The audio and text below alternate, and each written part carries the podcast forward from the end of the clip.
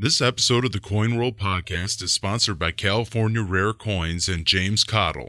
At California Rare Coins, we specialize in early rare copper coins and other rare coins in the finest grades known. We recently sold the second finest known 1848 $2.50 Gold Eagle PR64 CAC coin the finest known being in the Smithsonian Museum. Contact California Rare Coins and James Cottle today and get a free, no obligation appraisal and offer on your U.S. coin collections and rarities. Visit CaliforniaRareCoins.com or call James Cottle at 818 481 0569. That's CaliforniaRareCoins.com, 818 481 0569.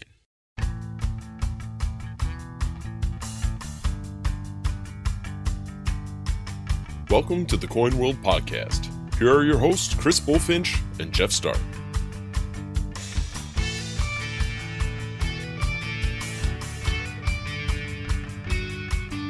Welcome to another edition of the Coin World Podcast. Thank you for joining us.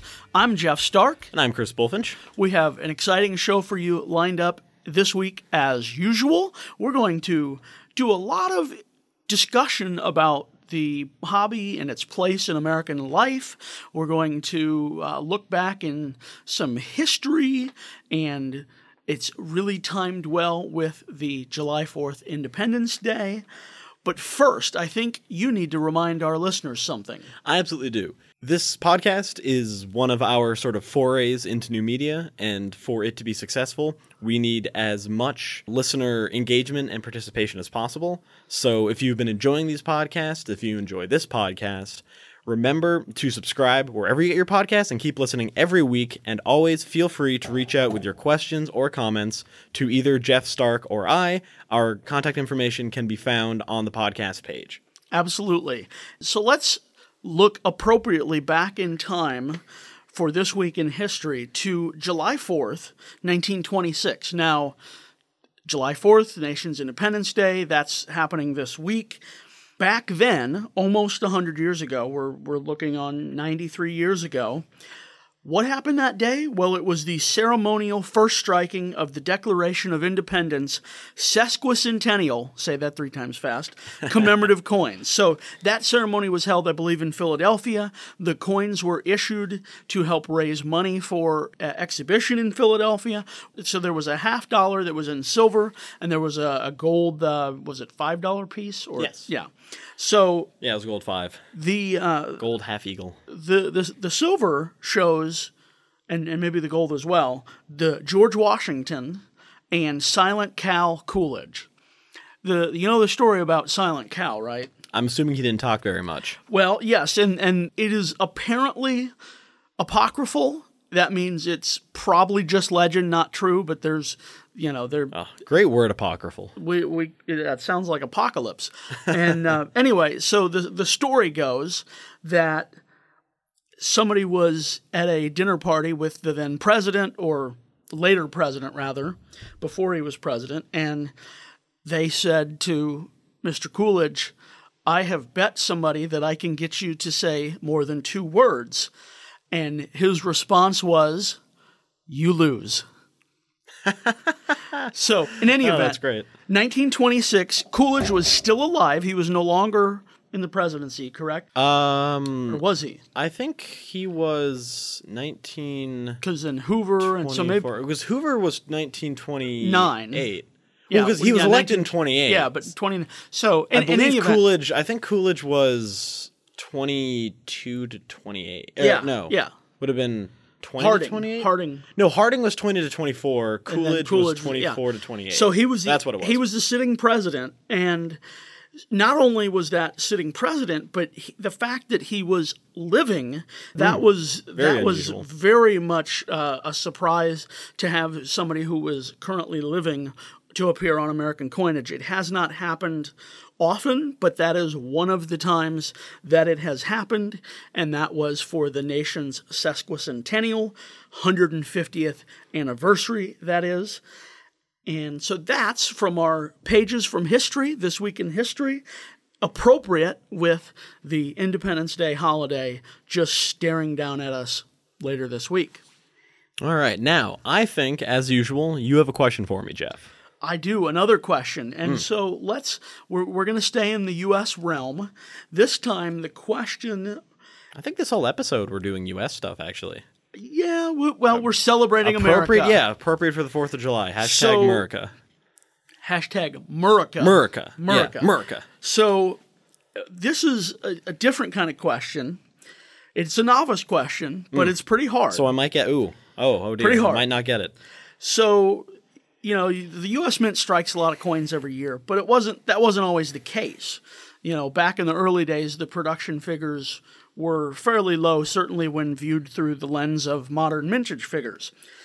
What year did the mint produce one billion with a B, billion cent coins? One cent coins. That is quite a benchmark. I'll have to, I'll have to think so on that. not million, but Not million, but billion. I will have to think on that. And what year was that What that the? U.S. Mint finally struck more than one billion one cent coins? You're going to think about it. The listeners are going to think about it and come up with their own conclusions. No googling. No, No googling. Googling, yeah, And I don't know if Google will help on this because that's system. pretty obscure. well, you could find mintage figures But though. That'd be easy That'd enough. be a lot of work to dig through and figure out. yeah, and the- you know, only have like you know twenty or so minutes to do it. if so- that. So, and you're going to be glued to the headphones listening. Yeah, exactly. Or so, your car radio or whatever. yeah, So your eyes glued to the television. Yeah, I guess your ears would be glued to the, to the yes, podcast. yes. That's funny. So so keep keep that in mind. Think about it. We're going to mention that a little bit later. So I was talking about one cent coins. Now it's your turn to talk about one cent Mm. Absolutely. coins. So for our series of the week, we're going to be talking about a series that's fairly well known to collectors of early American copper or you know U.S. coins more broadly. But we're going to be talking about the last of the large cents. Now, for those listeners who don't have a huge background in numismatics, previously to 1858, well, technically 1856, but that's a whole other can of worms. The U.S. one cent coin, the penny as it is colloquially referred to, even though penny actually denotes a British denomination that is one out of 240 instead of one out of 100. So the term penny actually refers to pre-decimal English coinage. Pre-decimal, but they also use it today. yeah, in the decimal. Yes, th- they continue so. to use it, but Yes. it it originates. The term penny Absolutely. originates from a non-decimal system, so technically it's inaccurate to call a cent a penny in a U.S. context. But be that as it may, the one cent coin that circulated was not the size that we're accustomed to today. The little, you know, the little copper and zinc coin with Abraham Lincoln's portrait on it. They actually used to be quite a bit larger and quite a bit thicker. They used to be almost the size of a contemporary half dollar. A little bit smaller, but not significantly smaller. And Kind of, kind of like a Sacagawea dollar, I think. About, yeah, right? a Sacagawea dollar, maybe a tiny bit bigger tiny that? bit bigger than a Sacagawea dollar, tiny bit smaller than a contemporary half dollar. And these are minted between 1793, the very first circulating coins ever struck. You know, the one cent was among them. The the chain cent, a very famous design that we might cover in a future edition of this series. And it circulated until 1857 when Congress judged that the cent was now much too large relative to its face value, a conversation that we are having a parallel version of today. Now, the final large cent is what's called the braided hair variety. Large cents are categorized based on the style of the portrait of Liberty that appears on the obverse. Liberty is always a woman. And they're categorized typically by describing their hair, though there's one that's called a matron head cent, which I think is a little sexist, but it was also the 1820s and 30s, so maybe they weren't quite as uh, up to date as yeah, not quite as woke exactly. But uh, so braided hair refers to the fact that Liberty's hair is in a braid, whereas in the previous coronet head design, the hair was wrapped up in a style that I believe is referred to as a coronet. So, the braided hair design was introduced in 1839 as the previous coronet head was being phased out, and it was designed by Christian Gobrecht, a name that's probably very familiar to anyone who is interested in seated liberty coinage. Christian Gobrecht was a- an engraver and a designer at the Mint of German origin, I believe. And Yeah. yeah, yeah, Garen. And he is re- he was responsible in 1837, and before he started the design before 1837. In fact, the famous Gobrecht dollar reflected the seated liberty motif. But he also designed America's silver subsidiary coinage. Subsidiary coinage will be a term that we will cover in a future term of the week segment. So, subsidiary coinage very quickly refers to the denominations lower than a dollar. So, half dollar, quarter, dime, half dime, cent. Those are what are called subsidiary coins. And sometimes people call them fractional yeah, money. Fractional is another term. less than a whole dollar. Yes. So. Though if you use that referring to a coin, then you could get confused with the less than one dollar denominated U.S. currency, which referred to as fractional currency. But be that as it may, Christian Gobrecht was responsible for also designing half dime, dime, quarter dollar, and half dollar with the seated liberty motif that would circulate uh, from 1837. That would be on those denominations from 1837 to 1891. His braided hair cent proved not quite as long lived as his other designs. Introduced in 1839, the braided hair cent is a fairly simple design that features a simple motif of liberty on the obverse and one cent within a wreath on the reverse. Now, they were introduced in 1839, and shortly before the Civil War, in 1857, they were discontinued because Congress realized that the amount of copper and the weight of the coin not only made it a little bit unwieldy to carry around, but with metal prices fluctuating and inflation and war fears eating into the Nazis' economic prospects, they decided that maintaining the cent at its at that size and weight was no longer financially expedient, and it was phased out in 1857. Also coming at that time were, were the laws that swept aside certain legal tender status for world coins that were in Yes. circulation. So 1857 is a very important year in U.S. numismatic history. A very important you, year. you've thrown a lot of detail at us, a lot of information. Indeed. We've talked about every week we have a term of the week, and you're going to do this. Yep. So far, we focused on things that are appear on coins. Let's talk about how coins are made today Yes. for our term of the week. So, in previous versions of Term of the Week, I know that you have probably heard me talk about dies. Now, when people think about creating coins, they generally they might picture something like a die. And what dies are, they are large metal though they can be made out of other things, they're typically metal because that's and a very hard metal at that. So that have the design of the coin that you want imprinted onto your small discs called planchets. So a planchet is fed into the mint process, and then the two dies, one for the obverse and one for the reverse, terms you'd be familiar with from previous editions of this segment. The two dies are then rammed together with quite a bit of force, or screwed together in earlier uh, minting processes, which we will also be talking about in future episodes. And then once they're hit together, the design is imprinted on the coin and then is generally sent out. Or it's struck multiple times if it's a proof coin, but generally that's the basic process. You put a planchet into the dies and you slam them together. So, The design is in the reverse so that when it's imprinted, it appears as a positive. Yeah, it's like a mirror. Yes. Like, you know, you have to. The design is produced on the die backwards, but it appears forward, so to When speak. it's struck. On the final coin. So, the term is die, which refers to the metal, essentially blocks that are imprinted with the coin's design. But there are two distinct terms to refer to each of the two dies used in the minting process seeing as they can't exactly just slam them together willy nilly, there is usually one die that is static. It's you know usually on the, the floor, the lower part of whatever machinery is involved, and then the upper die is the one that moves. The upper die is slammed down into the lower die. So the upper die is dynamic, where the lower die is static. Now the upper die is referred to as the hammer die because what do you do with a hammer? You bring it down. You bring exactly. You slam it down. So you slam the top die into the bottom die, the anvil die. Now, the term anvil evokes, of course, blacksmithing and forges, where the anvil, or it represents something that you drop on Wile E. Coyote. Um, the anvil. yes. Gotta get the Wiley Coyote. Yeah, reference. yeah. If I'm not referencing Roadrunner, what am I doing here? Um, the anvil is a large metal, essentially a block, but it usually has sort of a a pointed or- shape to it. Yeah, little flanges on it. Google anvil and you'll see what I mean.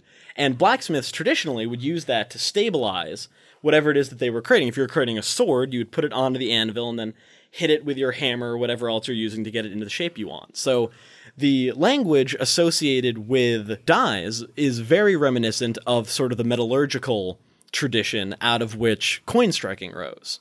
So your term this week is die, and there's the hammer die and the anvil die. And to clarify, these uses, that terminology dates back to a different era because now many presses have dies that are striking side to side.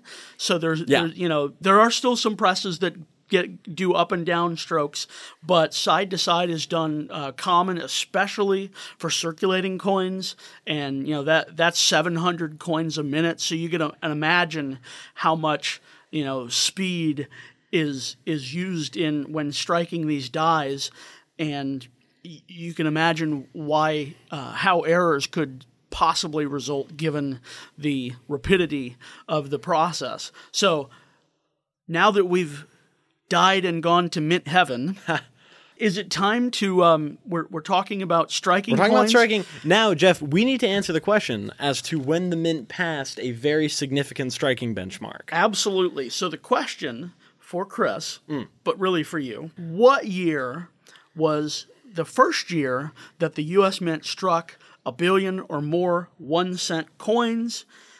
Now they they do, you know, quite a large number. There's Hundreds of billions, probably by now, right? Uh, well, they, uh, cumulatively, yeah. I mean, there's the number of one cent coins with with Lincoln on them is just oh, trillions enormous. trillions at this point. So think about this. What is there any possible idea I for you here's what I'm going to do. for one billion? Here's what I'm going to do. I'm going to walk the listeners through my process, and we're going to narrow it down. So, the Mint's production capacity. You first need to start thinking about when they passed the million benchmark, and that was sometime probably really in the 1860s is when they were able to pass a million.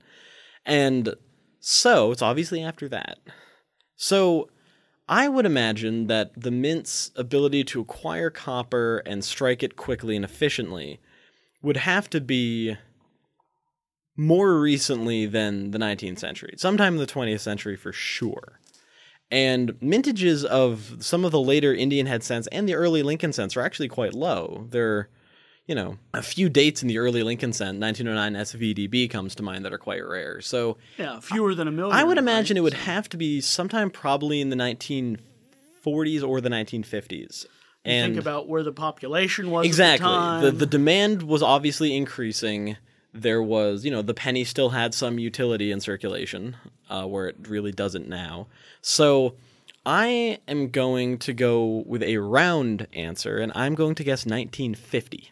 that is pretty good. Pretty good. Let's go What's back the- a little bit further. Okay. Think think about the hard times of the Great Depression. Okay. Mm. Yep. And the economic scarcity, the lack of money, and then the uh, World War II machinery started ramping up. Oh yeah, big time. Certainly after this date, but in 1940, in 1941, December 7th, 1941, day that shall live in infamy.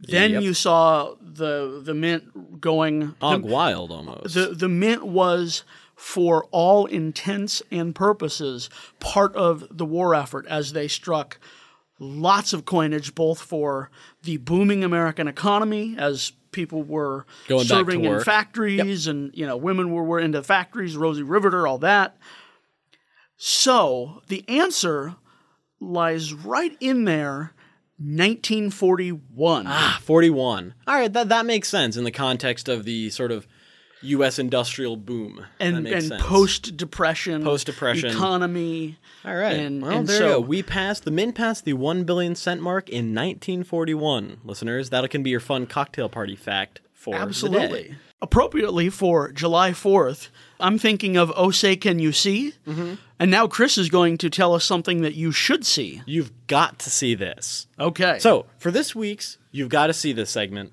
I happened upon something very, very interesting while I was browsing through Instagram, or Insta, as my peers refer to it. Have you checked your Insta? Go like my Insta. That is. I like uh, Insta oatmeal exactly. That'd be a great. I think if there's a if there's like an instant food company, they do really well on Insta, like Instas of instant oatmeal. Like I've, that'd be great. Anyway, so this post today comes from Edelman's Coins. That's an account on Instagram. Edelman's Coins. E D E L M A N S C O I N S. All lowercase, all one word. Edelman's coins, which my friends from New England will also love because of Julian Edelman, who is a receiver for was or is I don't know. I think he's still playing for us. A receiver for the Patriots. So Patriots. Patriots. God bless America. Ah, God- July Fourth. God bless Tom Brady. Um, Nah, nah. nah. I don't. I don't think our listeners appreciate that. no, well, some of them do. Maybe Um, a few. the, the, the Patriots are the best football team in the nation. Oh, anyway, say those with an inflated sense of self. anyway, what do we have to see? That's actually great. Okay, so Edelman's Coins, not owned by Julian Edelman, I don't think, put out an Instagram post of a certified pattern of a braided hair large cent, which is actually appropriate. We just talked about braided hair large cent, so you guys know a little bit of the history.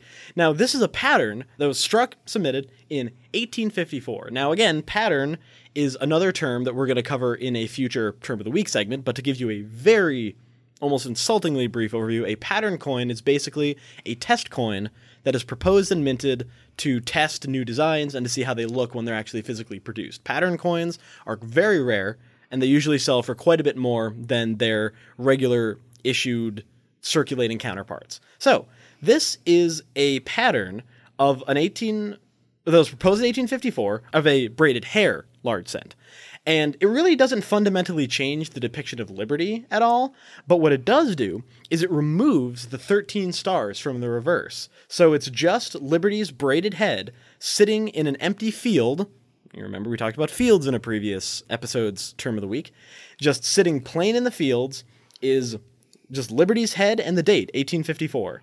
And it's really quite, for people who are at all familiar with large cents, it's really quite a striking image to see Liberty's head without stars. It really makes the coin feel a little bit empty because, you know, collectors of US coins and even modern US coins, the ones that circulate, almost always have some kind of text or stars or something circling the central motif on the obverse and reverse. But in this case, it's just plain. So we'll be putting a link to that in the podcast description so you can look at it for yourself. And it's really quite an interesting piece. I would think, having seen this, that its austerity of design helps elevate it hmm, absolutely. to to a you know such a, a different piece of artwork Absolutely. on coinage. And I, I've always thought that the the rings of stars and things can, if done wrong, if done incorrectly, or if not executed well, can lend the coins a rather cluttered appearance. So I actually kind of like it. It was certified Proof 62. It was certified uh, by NGC uh, Proof 62, and it's really a wonderful piece. And there will be a link to it in the show description. So please enjoy that. With Independence Day almost upon us, we thought we would take a few minutes to reflect on what it means for us to be American coin collectors. And we would also love to hear what it means for you to be an American coin collector. So again, feel free to reach out to us. But, you know, we're reflecting on almost our nation's birthday. You know, it's worth thinking about why we collect American coins, if we do, what attracts us to them, what distinguishes them, and what are some sort of historical and thematic issues that they bring up. So, Jeff, what U.S. coins or tokens or medals or other numismatic, exonumic, or other items do you collect and, and why? Like, what are they? So I'm from St. Louis area, and so I always look for St. Louis and Missouri related tokens and medals. Less so paper money, just because it's um, it's easier to find things in my price range with the exonumia area. But these pieces help me connect to a regional history, uh, state history, folks that graced the Show Me State stage, as it were, you know, whether it's Charles Lindbergh flying in the spirit of St. Louis, whether it's Harry Truman, the only Missourian who has become American president, other distinguished luminaries that call Missouri home, Walt Disney. There's so many so many others back in history. I can't look at a Lewis and Clark expedition related piece without thinking of it's the Corps of Discovery's time in St. Louis Yeah, and, and, the, the arch and, all that. and the Louisiana Purchase, and so there there are plenty of touchstones for me that help celebrate the area from which I come, from which I hail, and its role in American history. You know, St. Louis is the gateway to the West, right? We have a giant arch because of that. Yep. And that arch can be found on uh, medals that were issued by the uh, Jefferson National Expansion Memorial in the 60s when it opened in bronze and silver. There's the designer of the arch, Eero Saarinen, was from Finland, and Finland put the arch on a coin to mark Saarinen's birth centennial in 2010, 2010. So that's for me, you know, a way to collect items from a specific place that celebrate my Americanism and American history. That doesn't mean I don't turn my eye to, you know, the Indian head five cent and some of these other classic American designs that that speak to eras that are long bygone. You know, you think about the Native American depiction on that coin, the bison, which was hunted almost to extinction, brought back in more recent years. That tells the story of the conquest of the West, westward expansion, um, the manifest destiny sort of driving, motivating force. Uh, you have some great commemorative coin designs that sort of link to that as well. The uh, the California half dollar is a beautiful piece, and you know the gold miner there, and the there's uh, one of the bridge coins from California with the bear, and you know, the California. it- there's just there's so many aspects of American history to celebrate through coinage. What about you, Chris? I all very true. My interest in collecting United States coins began in the way a lot of people's do, with the 50 state quarter program, which you know the Arch of St. Louis is. I don't particularly love the Missouri quarters design. No. I, I think it's cluttered and kind of It's, it's it looks it's- like broccoli on the uh, banks of the river, It, it's also it's also chronologically nonsensical. Lewis Correct. and Clark are like are they're, floating down the river with the arch in the background. Yeah, they're rowing towards the arch. So it's not not, not a great design. But my interest began with uh, a typeset. I wanted to create you know a simple collection of each design of, of all the different denominations, and I've I've completed it now. At least um, minus all of the gold. I have everything but gold and flowing hair dollars. Uh, I have and, you know, some of the specimens aren't amazingly nice. My trade dollar that I have is covered in chop marks, but I love it anyway. And as I kind of matured into coin collecting interests, and as my interests. mature? not in the slightest. But my interests matured. Okay. Uh, I, I, I sure didn't, but my inter- I mean, I bought a buffalo nickel that had the word ass just stamped onto it because I was like, you know what?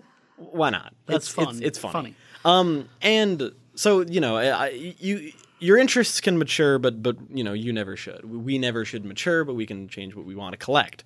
My interest in U.S. collecting has shifted in recent years to the coins and tokens of U.S. empire, and in the same way that there's a lot of great things to celebrate, both visually and thematically, about American history that you mentioned, Jeff something that's always captivated me are the myriad ways in which we have failed to live up to our creed. Because I think that as Americans, we all have a relatively distinct set of values, and a lot of them are very good ones. And and yet, being human as we are, and and inheriting many of the sins of our fathers in some ways, our nation has failed to live up to its stated values many, many times, as any nation does. It's not uniquely American, but America is so large and so powerful that when it fails, its failures often ripple in ways that a lot of us are unaware of or you know might not understand or, or certainly intend but it happens nonetheless so i've become very interested in the coins of us empire specifically uh, the us and the philippines because i find first of all the story of a coin that was minted in denver or san francisco and then shipped over to the philippines and then used and then somehow the coin found its way back, whether in the pocket of a service person or a tourist, whoever it is that happened to bring it back, or for whatever reason. I find the story of that coin very interesting. You know, you see the mint mark from the United States, but that's a coin that circulated in another country. I find that absolutely fascinating. And the Manila Mint, the only mint to not be on U.S. soil, is a fascinating piece of history in and of itself because we essentially took that mint over from the Spanish.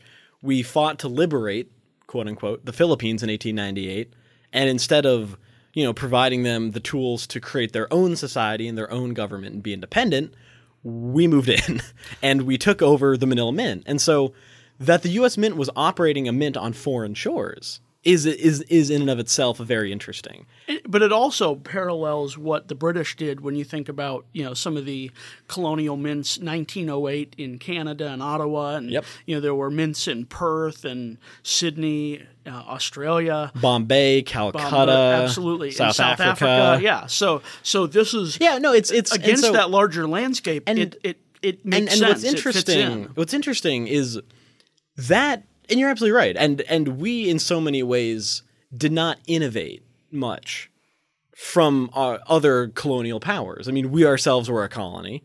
We achieved independence. And other places did not have that. And so baked into our stated identity is that we are against the imperial project. We are against empire. We want to promote the freedom of people anywhere in our own country and and with increasing amounts of force elsewhere. And what strikes me about that is that there's a tension embedded in those coins because the United States claims to be opposed to empire. And yet we acquired imperial territory and started minting their coins. for 40 years Yeah, for yeah, for years. for almost half a century. Yeah. And that tension is to me not only fascinating from sort of a, a cognitive or psychological perspective, but it's also very interesting in terms of the material history because seeing US symbolism or US symbols and US iconography mixed with designs evoking the Philippines on those coins is very interesting. And I've and building off of that theme, I've also become very interested in US trade coinage, you know, the trade dollar specifically, and seeing how it's circulated in China. My as I mentioned earlier, my trade dollar has chop marks, and I find that fascinating Which- again. Which to to explain Yes, for our listeners, a chop mark. yes, that's very. th- This this should be explained. Chop marks are the merchant uh, punches that were put on the coins to attest that they were of good silver. In short, we'll talk about it in Yeah, full we, we- it- they were used in, in trade mostly to to China. it was a way to vet the coin, essentially. Exactly. Yeah, and and they were traded extensively in China and East Asia, other parts of East Asia, and having a coin minted by the United States. That went overseas. Yeah, that that went overseas was handled by a bunch of merchants. Like there are a number of has evidence of this use. physical evidence of its utility and its use. I and and again, that is more a, a function of economic imperialism because China was forced open by the British in the 1840s for trade, which that in and of itself is a fascinating section of history that is very worth discussing that has had massive impact on China's modern history and China's modern development. So, my interest in US coins is both in enjoying and understanding some of the beautiful designs that are evocative of major sort of cultural touchstones, figures, and places in America, and appreciating that, but also understanding, on the flip side of that, that however wonderful those images and ideals are, we need to be constantly reflecting on how we can better adhere to our creed and how we can better advance the freedom and the rights of, of people and and to try to strive for a more just society and more just conduct. And on that note, I want to ask listeners to ponder what it means for themselves, share that with us through the contact details at the show page.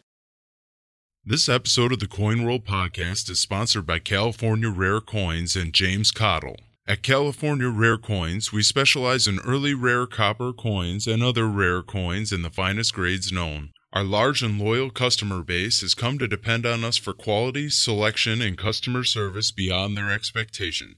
If you are looking for rare coins and precious metal investments, California Rare Coins and James Cottle are here to help. Contact California Rare Coins and James Cottle today and get a free, no obligation appraisal and offer on your U.S. coin collections and rarities. Visit CaliforniaRareCoins.com or call James Cottle at 818 481 0569. That's CaliforniaRareCoins.com, 818 481 0569. And now, buckle up, prepare yourself for Chris and I's discussion with Charles Morgan of CoinWeek.com. a a fellow numismatic publisher. So enjoy the interview. We are joined by Charles Morgan, the editor of CoinWeek.com and host of the CoinWeek podcast. Thank you so much for coming on, Charles. Hey guys, thanks for having me. First and foremost, we were gonna ask you a question that I think is on the minds of a lot of people in media more broadly, and especially in numismatic media. What challenges has the digital age and the digital format, since you guys are online only, presented to your sort of area of the numismatic publishing industry, and what challenges do you see it posing to numismatic journalism and publishing more broadly? Well, I mean, that's an interesting question, and, you know, I appreciate having the opportunity to talk about it. I think broadly speaking, like, I grew up in the 1980s and 90s, and uh, when you look back at the way the hobby media presented itself back then, you had pretty strong publications. This was the Margo Russell period of Coin World. This was the uh, still the height, I guess, of numismatic news. Um, the numismatist was fantastic during this period, and it just seemed like the way the hobby presented itself was mature and uh, had a real deep bullpen of content that was being published uh, in, in these different spaces. And the way coin collecting presented itself was as a mature hobby, sort of fairly sophisticated uh, hobby. And uh, the interesting thing is, when I became a professional, I like consume a lot of media. I consume a lot of vintage media. I collect Numismatic Scrapbook magazine and the Numismatist and Coin World and, and, and off-brand things that, that came on, on board but failed, like the Whitman Numismatic Journal and other sort of house publications. And when the coin collecting boom took off, I think, for the mainstream, like in the 60s, which is when a lot of the for-profit magazines came out. We were facing a client that really, they weren't sophisticated numismatists. They weren't your, you know, your traditional rich guys who are members of major clubs. They were sort of drawn from the wide swath of the American public. And so the professional magazines did the job of educating the public about coins in a way that, you know, the major hobby publications before hadn't. And I loved it. I love reading about like sort of a grassroots based, collector based content that was being just generated for decades. And I think what's happened the last maybe 15 or 20 years since the internet's come on board as a major factor of our industry is that perhaps the traditional media may be slow to really grasp that what differentiates the internet uh, audience from somebody who's going to buy a physical copy of a product is that the internet really is driven by personalities and it's it's not as slick and published uh, as, a, as, something we would publish. When we started working on Coin Week, or I started working on Coin Week, um, it was sort of it was really a blog, and the content we were publishing was, you know, I, I think it straddled the line between amateur and professional. And so what I try to do is bring professional values to it and sort of uh, give it some strength and clarity. But I also understood when I looked at the numbers and the things people read and the types of videos people watched that people wanted also to have a personal relationship with the creators of the content. So I think that really the challenge to all this, of course, is paying for it. Um, I think uh, everybody has struggled to figure out a way to pay for the types of content that really an industry and a hobby like ours needs to thrive and grow. And so I think in the long run, the only way we're really going to get beyond where we're at now is maybe with a different model than uh, just giving content away for free or charging subscriptions. I, I don't really know what it is, but that ultimately is the challenge I think the coin hobby faces from collectors being informed about what's going on. I think on the other side, where you have the industry selling and promoting products, I don't think there's any shortage of money on their part to market their products. It's just they don't they don't necessarily need to come to us or come to you or any other publication to do it. They have, you know, through Google and other means, a direct, uh, you know, a direct entry point into somebody's browser. Given this landscape, if I may jump in, it seems to me the question begs is it necessary to have some of that beginner type information? Is there still a place for it? And what's the best venue for that then to reach folks maybe you know i've always called this a big tent hobby and, and it's as you were about to say grassroots i was thinking that as well. This is sort of a base of a pyramid was where we used to be as a hobby so many folks on the bottom supporting the higher end. Now it seems that pyramid is inverted again like i brought up margo earlier when you go back to a certain period in the hobby, like the people like Margo and Cliff Mishler and, and people like this, they were like major ambassadors for coin collecting. If the mint was going to strike a coin, they wouldn't do it. They wouldn't dare do it without having these people there. Um, and we've gone away from that. So I think in, in some respects, one of the weaknesses for publications, and I think for the hobby overall, is that it's become decentralized to the point where the Mint doesn't necessarily know that they should have us there when they strike the Lions Club dollar. We sort of have to tell them, hey, we, we can come, let us know when. And uh, now the Mint, for instance, has done a little bit better job. They've had this symposium the last couple of years, but I don't think that the way information is disseminated to people has been organized. And I think everybody's trying to do their own thing. And the customer, the, the, the collector, is sort of left in the lurch. I get calls all the time. I don't know. You guys probably have a better system than I do. I, I shouldn't take all the calls. But I get calls from people, collectors, and uh, they have, you know, your basic questions. I had a guy yesterday talk my ear off for about an hour about how he's trying to invest in coins and what is he buying? He's buying, you know, modern Canadian Proof 70 coins, signed labels, novelty labels, stuff like that, and uh, paying paying a handsome premium for this product. And I try to tell him, I said, listen, nobody who's selling you these products is doing you a disservice. I mean, the, you're buying it at the retail price, and and these are accurately graded, you know, and these are collectible products, and they're commodity. I mean, not commodities, but they are repackages of something a mint would sell, you know, with a premium. And I said, but if you're going into this thinking you're investing in something that, you know, the long term is going to be, you know, hugely profitable for you, then you don't, you haven't really done a sufficient amount of research into this. And, uh, and, and, you know, personally, I wouldn't, I wouldn't advise anybody to just go into a hobby thinking they're going to outsmart the, the market makers and the, the, the sophisticated collectors. But, but this gentleman, you know, he didn't have, he didn't have the tools accessible enough for him uh, to make to make the right call. And the first time he started to have a doubt, he like Googled and found me. you know, he's lucky he got me. But at the same time, I don't like having these conversations with people where I feel at the end of the day, maybe I just turned somebody off to coin collecting when I would rather have the conversation with them at the beginning that coin collecting is like a cool, fun hobby and coins are cool and fun and beautiful and as long as you're into it for that, then you're going to be okay. But the minute you like want to turn, you know, a Tuvalu shark coin into your kid's uh, college fund, you're, you're you're making a mistake. You're, you're misjudging the situation. Does this shift in emphasis, in some sense, from collectors as hobbyists and people who might be interested in it for the history, and I'm sure some of them do still exist, but does this shift in in the minds of at least some in the public towards a more investment oriented mindset?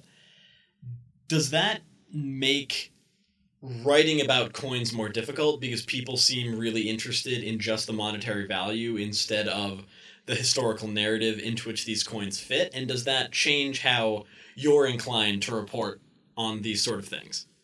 So you, use the word report, and again, reporting is difficult too. And when you're in a trade publication, it's difficult to uh, cover. We can't cover numismatics and the, the industry like maybe the Washington Post would cover the government because the, the minute you sit there and you know every slight rumor and you go you go research and dig it up and find out oh well that that deal between these two people didn't go well and you start reporting on stuff like that you, you really get yourself in a position where nobody wants to talk to you ever again so I use the sort of the greater good theory, which is when things in the industry which are negative really are going to affect people, then we will report on it no matter what the repercussions for us as a business is. If it's a minor situation where somebody's selling a coin, for instance, I'm uh, maybe marketing a coin and it's uh, overpriced and people can get it somewhere else. I mean, I, I just I just don't think that you know we can go there and protect everybody from paying too much or something. And At the same time, um, you know, if you have a coin that like a modern coin that sells for a lot of money, and uh, at an auction, and then all of a sudden the population inflates by 200, 300 percent because obviously it would people would try to make make those coins. then yeah, we report on that, and we try to like give people at least a fighting chance to make the right decision about what they're doing. But you know, I don't know in the long term if a coin that you know keeps up with inflation after 20 years but doesn't improve on that position is a good investment or a bad investment.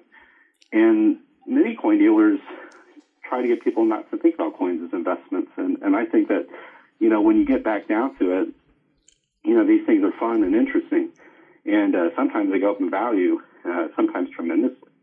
But for every coin that goes up in value, that just means the longer you wait to buy it, the more expensive it is for you to buy it. How can numismatic publications, whether it's online Coin Week, whether it's Coin World, whatever the case may be, how can we as numismatic writers and reporters help to sort of reconceptualize the value that people see in coins? So instead of someone just finding what they can afford, the, the modern products, or the people that are spending money on really high dollar pieces, how do we show people that there are not only affordable, really interesting pieces available, but how can we also get people to see that there's more to value than just a dollar and cents figure, that there are sort of intangible or, you know, non intrinsic forms of value that can inform how people collect?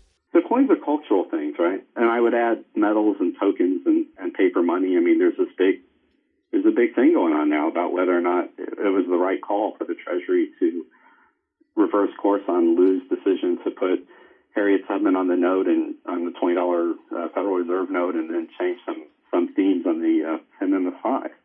I understand that there are people on both sides of that issue, and I think there are well-intentioned people who want to keep it the same, and well-intentioned people think it should change.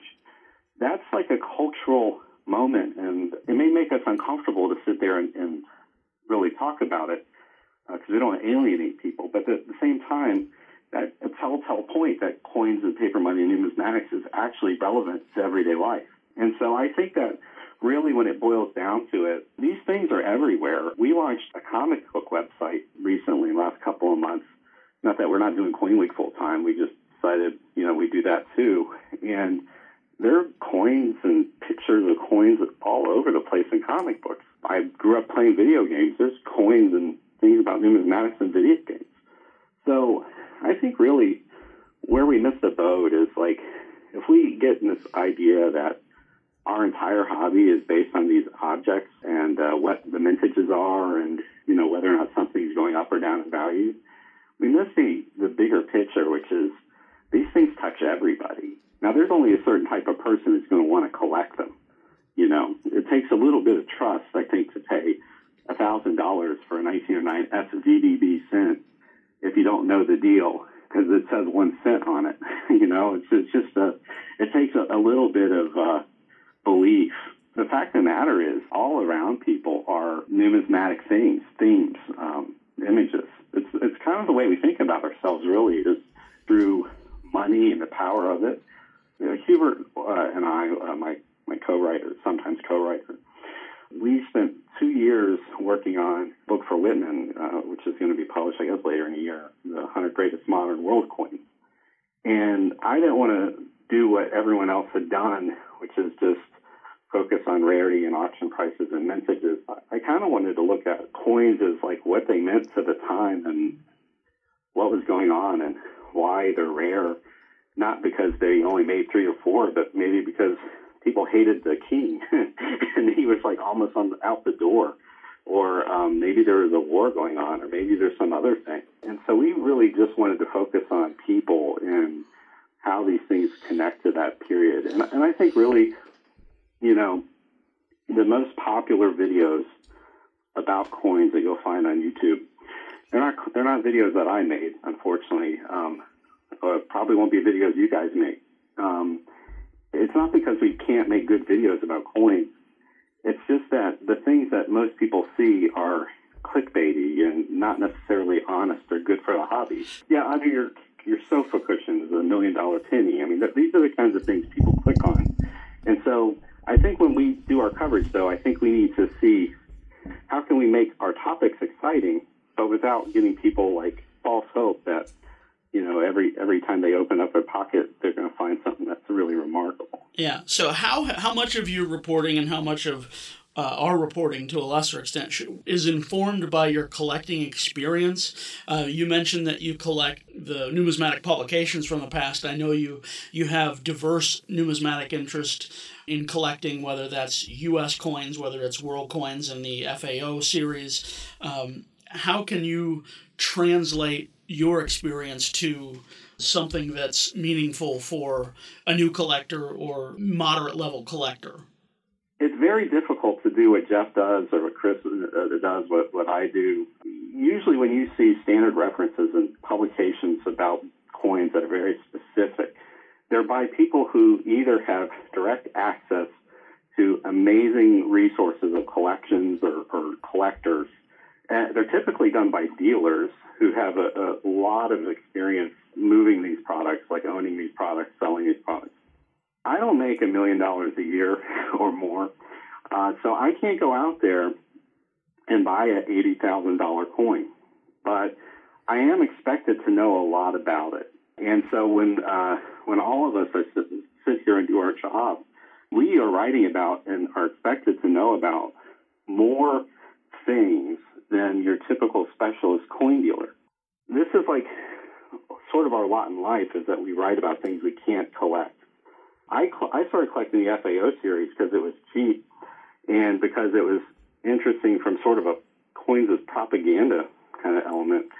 And I was also surprised to find out that there are uh, more than five or six hundred medals associated with this, the coins.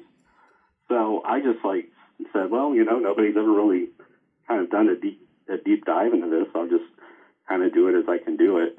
But you know, once you hold a you know the Childs 1804 dollar in your hand or the 1822 five at the Pogue sale, it becomes very difficult to uh, to look at coins the same way again. I went to publications after I stopped really being hardcore into trying to put together, you know, 19th century coin sets and stuff like that because publications by their very nature are cheap. And I had enough experience with coins to not lose that connection when I said, well, I would rather have a copy of uh, Ed Frossard's Numisma than uh, the coins he's writing about. As you said, we do have to write about things that we can't afford, and that can lead to a certain amount of drooling over really extraordinary specimens. Jealousy. but like us, you've had the opportunity to chase a ton of different stories from all across numismatics. What specific story and what sort of genre of stories, if you will, have you found most rewarding to write about and you found that you can write about most effectively? I've tried to help some of the of our, of our industry partners of the major companies like uh, see things that I think in the long run would be beneficial to the market. I'm not necessarily an advocacy journalist, but I think all of us have a role in the industry. And when you have a good idea, you know, I, I'm not going to be able to set up a grading service, but if I can help a grading service see potential in something. I, I don't care if I'm not going to directly benefit with uh, getting paid that they do it. I, I'd rather see the industry thrive and succeed than to, to enrich myself for everything I do.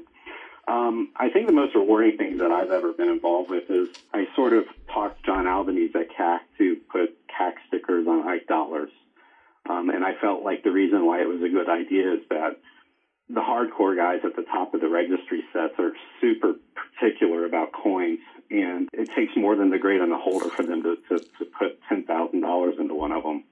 And I told John, I said, you know, the, we need to train the grading services to be very strict on modern coins. You know, sometimes I, I get the feeling that I've seen coins like, you know, presidential dollars and stuff like that and holders that I felt like didn't deserve the grade. And, and part of that's because I think it's a different grading line and the standards are looser because maybe nobody wants to buy a MS66 presidential dollar, you know, but they'll buy a 67.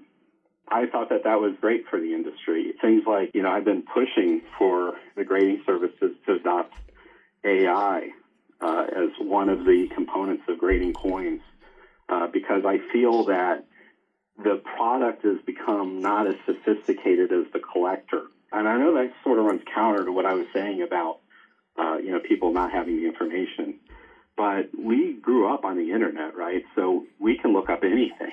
And if you get a situation where you are ready to put fifty, sixty, eighty thousand dollars in a peace dollar, you can look that up and probably see every every auction that Heritage or Stacks or Great Collections or Goldbergs or anybody had of that coin in the last four or five years. And if that coin went up in grade, which sometimes happens for, for the right reasons, um, then you know everything about it. Whereas if you had an AI system where the first set of eyeballs was a basically a sophisticated 2D, 3D computer, and that created like, you know, imagine what that computer would see, like a uh, like a composite image with all the hits annotated and stuff like that, uh, and they would be able to tell like how much of the strike was there uh, whether or not there was any chemical contaminants, uh, you know, that kind of stuff. And, you, and if you were able to see that when you looked up a cert number, uh, then I think that that would give you more value. And so, so to me, the advocacy for, for changes in the industry is like the thing I'm most proud about. But as far as like covering stories, um, I, I don't know. It's it's it's hard for me to say. My, my proudest moment was actually the videos we made when we went to Austria and, and filmed the Austrian men in Vienna. I thought that was like probably the best work I've done.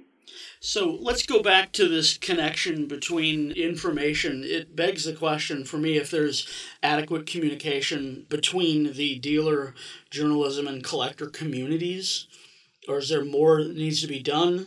Well, you have several dealers who do a fantastic job. I mean, you know, Doug Winter, John Kraljevich, um, uh, the dealers who really write a lot do a fantastic job. You, I think John's uh, John Will column he runs in Coin World is like one of the better dealer columns. Um, David Lange does a good column in the Numismatist. There's certainly a lot of effort that's been put in on the part of dealers. I mean, Dave Bowers. I mean, he still writes little mini articles and stuff. So I think that that's all good. I, I just think that in the long run, we're in a position now where the hobby is in a transition. People our age are going to be carrying a lot of the weight for getting the keeping the flame alive, if you will. And dealers our age are going to be coming onto the scene. They already are. We just have to get these dealers actively involved to see the benefit of what you know the last generation of, of good uh, literary dealers brought to the table. As, as we get along, I think there'll be new ideas and new approaches, and, and people will see the hobby differently, and it will be different in 10 or 20 years. I just think that for publications like mine and publications like Coin World, uh, I think that the future really depends on our ability to convey the hobby as it is today to a potential customer or a p- potential collector who uh, wants to be interested in something that's meaningful. And uh, our ability to say, yeah, coins are interesting things. They're collected by interesting people, and, and we definitely want you, you know, to come along this journey with us. That sounds like the perfect way to sum up where we are in the hobby and, and where we want to go. Chris and I generally, but at Coin World as well. So with that, I will thank you so much for your time today. You've uh, generously given us uh, the chance to reach out to a, a quote unquote competitor, but also really a colleague in, in the hobby. We, we both have the end goal. We all love the hobby and want to be around, uh, see it be around, so we can both enjoy it as collectors and participate in it career wise. So, uh, thank you again, Charles. It's been great to have you here. We will see you, I guess, at the ANA. Know, absolutely. And Coin World Magazine is really been uh, really been good in the last 12 months, 18 months. So uh, there's no better time to subscribe, guys, and also uh, check us out. you know, when you Awesome. get a chance. All right, well, Thanks so much, Charles. Take it easy. Take care. all the best. Bye. We certainly hoped that you enjoyed our interview with Charles Morgan, a fellow numismatic publisher and journalist from whom we learned a great deal, and we hope that you found the conversation interesting and entertaining. Until next week, happy collecting. Thank you for listening to the Coin World podcast. Don't forget to subscribe, and we'll see you next week. Send us your questions and feedback on Facebook at facebook.com slash coinworld or on Twitter at coinworld. Be the first to know about our next episode by signing up for our newsletter. Go to coinworld.com and click on free newsletter to sign up today. This episode of the Coin World podcast was sponsored by California Rare Coins and James Cottle. At California Rare Coins, we specialize in early rare copper coins and other rare coins in the finest grades known. We provide free coin appraisals for all U.S. coin collections inspected for potential purchase. Our expert coin dealers appraise all coin collections for their true liquid value, and our nationwide coin collector network allows us to attain the highest price possible for your material. Contact California Rare Coins and James Cottle today and get a free, no obligation appraisal and offer on your U.S. coin collections and rarities. Visit CaliforniaRareCoins.com or call James Cottle at 818 481 0569. That's CaliforniaRareCoins.com, 818 481 0569.